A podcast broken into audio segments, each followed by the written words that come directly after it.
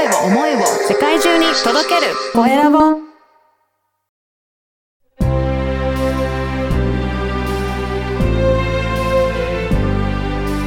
経営者の志。こんにちは、コエラボの岡田です。今回は、ファン作りのためのクラウドファンディング支援をされてらっしゃる、えー村越隆弘さんにお話を伺いたいと思います。村越さん、よろしくお願いします。よろしくお願いします。まずは自己紹介からお願いいたします。はい、ありがとうございます。えー、ファン作りのためのクラウドファンディングをさせていただいてます。えー、キズナプロジェクトの代表の村越と申します。本日はよろしくお願いいたします。お願いします。え、クラウドファンディング、私もやったことあるんですけど、このファン作りのためのっていうところが特徴なのかなと思うんですが、これはどういったえー内容になるんでしょうかね？あ、ありがとうございます。うんやっぱりこう、クラウドファンディングをやっていきますと、やっぱり思いがこもったサービスであったりとか、これからやりたいことでとてもこもった内容をやりたいと皆さんは思われると思うんですよね。その時に結構こう、クラウドファンディングのイメージって、こう、なんか事業を始める上でお金がちょっと必要とか、うん何かをやるために皆さんの資金をちょっと集めたいとみたいな認識ってとても強いと思うんですけれそう。ですね。はい。やっぱりその原点に立ち返っていきますと、おやっ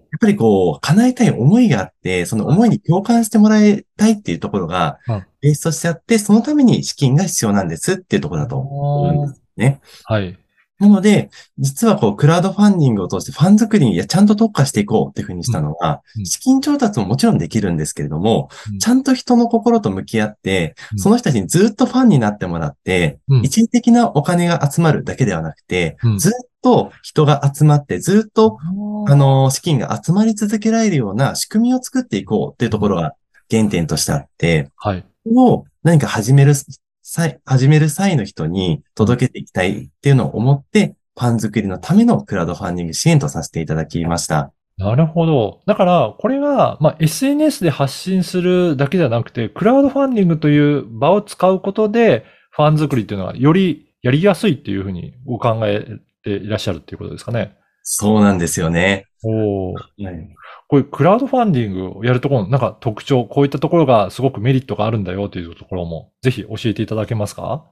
ありがとうございます。はい。そうですね。ちょっとファン作りっていうところに、あの、絞ってお話をさせていただくと、大きく2点ポイントがあるんですけど、一つは、あの、お通常こう、ランニングページってよく作られると作りますね。はい。サービスの価値とかも伝えると思うんですけど、うんクラウドファンディングってそれをやるための背景がほとんどなんですよ。へえ、なるほど。なぜ、どういう人物でどういうことを思って、なぜそれをやる必要があって、うん新しくこういうことをしようと思ってるんです。うんで多分商品に関して少し触れるところがあると思うんですけど、うんどちらかというと思いの部分とか背景をしっかりと伝えるっていうのが、もうプラットフォームになってる場所になるんですね。なるほど。通常 LP で言うと商品の説明がいろいろ書いてあって、どんなメリットでどんな効果あるか、なんかそこがメインなんですけど、クラウドファンディングは思いの部分の方がメインになってるんですね。そうですね。あ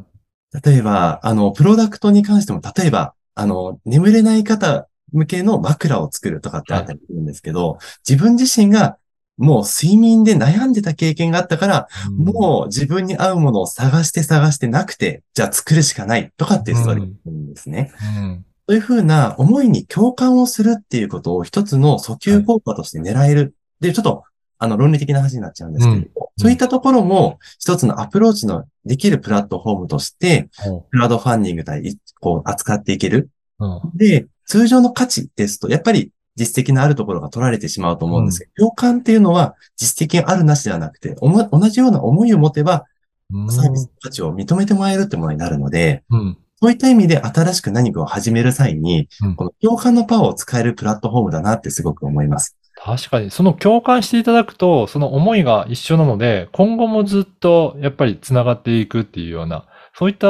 えーファンになっていくんですね。そうですね。はいもう一つあるとしたらですね、はい。あの、プロジェクト、あの、クラウドファンディングの期間が絞られるっていうのがまた面白いので、そうですね。期間がある程度ありますもんね。はい。はい。あの、私もそうなんですけど、夏休みの宿題ってし、あ期限がなかったら多分すぐやらないと。そうですね。はい。ギリギリになるとやるっていうのあると思うんですけど、その思いが、そのずっと持続するというよりは、やっぱり期間を決めて、ここまでにこういうふうな思いを持って叶えたいって思うからこそ、皆さんも応援する理由ができますし、うんその人自身もなぜやるのかっていうことをちゃんと考えて伝える。はい。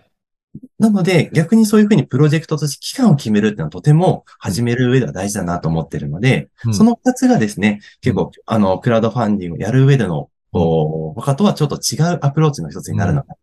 な。確か。に。うん。その期間に集中してアプローチしていくっていうところで、しっかり、えーできていくっていうことなんですね。はい。これ、何か、あの、村越さん、このクラウドファンディングを取り掛かろうと思った何かきっかけはあるんですか？そうですね。うんあの、私のちょっと原点にもなるんですけれども、私の仕事が実は前の仕事が6年から7年ぐらいずっとネットワークの仕事をさせていただいていまして、今でもその経験良かったなっていうふうに思ってるんですけど、はい5年ぐらい死ぬかと思ってたんです。あ、そうなんですか。はい。はい。で、周りはすごくうまくいってる姿がたくさんあったので、はい。逆にそれがギャップとしてありまして、はい。思いがある人がちゃんとした基盤が作れるまでの苦しさってとても経験をさせていただいて、うん。その思いに人の、なんですかね、こう価値がつながるような場所を本当に作っていきたいですし、うん。それが作れた後に安定した将来の基盤を作れるもなるほど。のを実現したいなと思った際に、いろいろとこう人に相談していて、クラウドファンディングどうですかって言われた時に、あ、すべて重なるなと思ったのが、ははい、思いの部分と将来のあの基盤作りができるフィールドがクラウドファンディングなんだなってことに気づかせていただいたのがうん、本当に今年入ってからだったんですけれども、はい。はい。それにちょっと確信を持ってですね、取り組まれていただいたっていう形になります。確かにそうですね。先ほどお話しいただいたところでも、発信するためのプラットフォームって出来上がってるし、その後もいろいろ、えーファンのためのフォローもできるようなことが、クラウドファンディングだったら実現できるっていうことなんですね。そうですね、はい。いやー、これすごいですね。あの、この番組は経営者の志という番組ですので、ぜひ、村越さんの志についても教えていただけるでしょうか？はい。ありがとうございます。そうですね。このクラウドファンディングを通して実現していきたいことっていうのが、私の理念でもあるんですけど、まず一つ目が、挑戦者に安心をというテーマを受けていまして、で、安心とは何かっていうと、えっと、挑戦者に未来へのビジョンがはっきりと見えている状態。ビジョンとは何かっていうと、願望プラス具体的な方法っていうふうに捉えているんですけど、その具体的な方法として、えっと、クラウドファンディングを通して100人のファンを作るっていうのを一つのゴールにしているんですけど、はい。その100人のあの安定的な顧客さえできれば、うんおそらくそこからの発信もそうですし、あの継続的なリピートも含めて、け経済的な安定した基盤ができる。はい。一時的な資金資金ではなくて、資産的に積み上げていく力っていうものが積み上げられていくと思うので、うん。いかに、その、なんですかね、こう、繋がっていく力っていうのを届けられるのかどうかっていう際に、うんクラウドファンディングを通した人とのつながり、本当にファンを作っていくっていうところが、お金がなくて人脈がない方でも一番最初にできることだと思っているので、うんクラウドファンディングを通して挑戦者に安心を届けていくっていうことをはい。見ていきたいなというふうにまずは思っています。なるほど。やっぱりそうやって言って、ね、あのー安心を届けられていくと、今後のもう発展にすごくつながっていくなと思うんですが、あのーね、クラウドファンディングっていうと、あのーやっぱりし資金を集めるだけじゃなくて、今お話しいただいたような、本当に後からいろんなそのファンの方とつながっていけるっていう、そんな仕組みができていくので、やっぱり他の SNS とはちょっと違った部分はあるんでしょうかね？そうですね。うん。本当にこう、クラウドファンディング会、ファンの方と一緒に積み上げていくみたいなところになっていくので、あそれを一緒に積み上げていくようなオンラインも含めた環境を作ることで、あ苦労してる姿もそうですし、うん必死に頑張ってる姿とか、逆にみんなから応援される姿とかみんなで共有できるんですよ。いやー、それは素敵ですね。はい。今後ってどういうふうにして、このクラウドファンディングを発展させていきたいとかっていう、なんか思いってありますか？はい。そうですね。えっと、これは先のビジョンとして、この絆プロジェクトの、まあ、一つのコンセプトであるんですけれども、うんえっと、一つファンを作るっていうところの一回きりのクラウドファンディングではなくて、うん。ファン作りをすることに2回、3回、4回とお、クラウドファンディングをやり続けられるっていう仕組みを作っていきたいなと思っています。はい。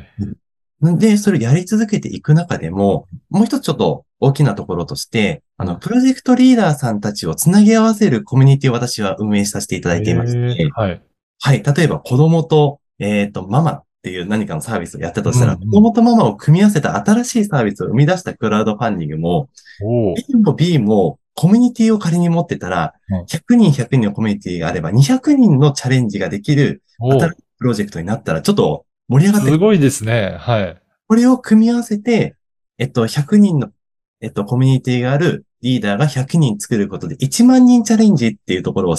3年後の目標として掲げていって、はい。で、例えば皆さんで500円ずつ、あの、集めたら、1万人で500円なんで500万がうん。毎月集まれば、じゃあ500万を何か良いことに使っていこうっていうチャレンジにつながりますし、はい。というと、皆さんがこう、何か困った際にも、しあの、資金としてこう、サポートできるものになると思うので、うん。一人一人がちゃんとしたパンを作って、事業の基盤を作れるものをみんなで応援し合っていく。が、一人が頑張っているときは、周りは応援して、逆に、応援、あの、された人は、今度は応援する側に回って、コミュニティを作った仲間と共に成長していくビジョンというものをコミュニティの中で描いていきたいなと思っているので、うん。それができてくると、本当の意味で、うん。あの、企業としての自分だけではなく他の人の力を借りて安心と次の未来を描けるっていうことになるのかなと。うん。これが社会課題を解決していくとか、うんなんか社会で難しいと、ビジネスにするの難しいという領域を解決する力になると思っているので、うん。そこを実現していくっていうことを今目指してやっています。そうですね。確かに一人だと、その100人のファンができたとしても、100人の中での、まあ、活動になっていきますが、それが掛け合わされると、ものすごいパワーになっていくっていう、そういった構想を持ってらっしゃるんですね。はい。妄想だけは広がっていく感じです。いや、これね、もっと詳しくお話伺いたいとかっていう方もいらっしゃると思いますので、ぜひ、えー、興味ある方、えー、村越さんにご相談いただければなと思うんですが、今、あれですよね、無料相談も、えー、実施されていらっしゃるんですよね。そうですね。はい。はい60分間の無料相談をオンラインでやらせていただいてます。はい。ぜひ、今日のお話を聞いて、クラウドファンディングについてもっと詳しく聞いてみたいとか、えー、村越さんといろいろつながって、いろいろ自分も挑戦してみたいという方いらっしゃいましたら、このポッドキャストの説明欄に、えー、Facebook の URL を掲載させていただきますので、ぜひそこから村越さんに、えーお問い合わせしていただければなと思います。はい。今回は、ファン作りのためのクラウドファンディング支援をされてらっしゃる船越隆弘さんにお話を伺いました。船越さん、どうもありがとうございました。でこそありがとうございました。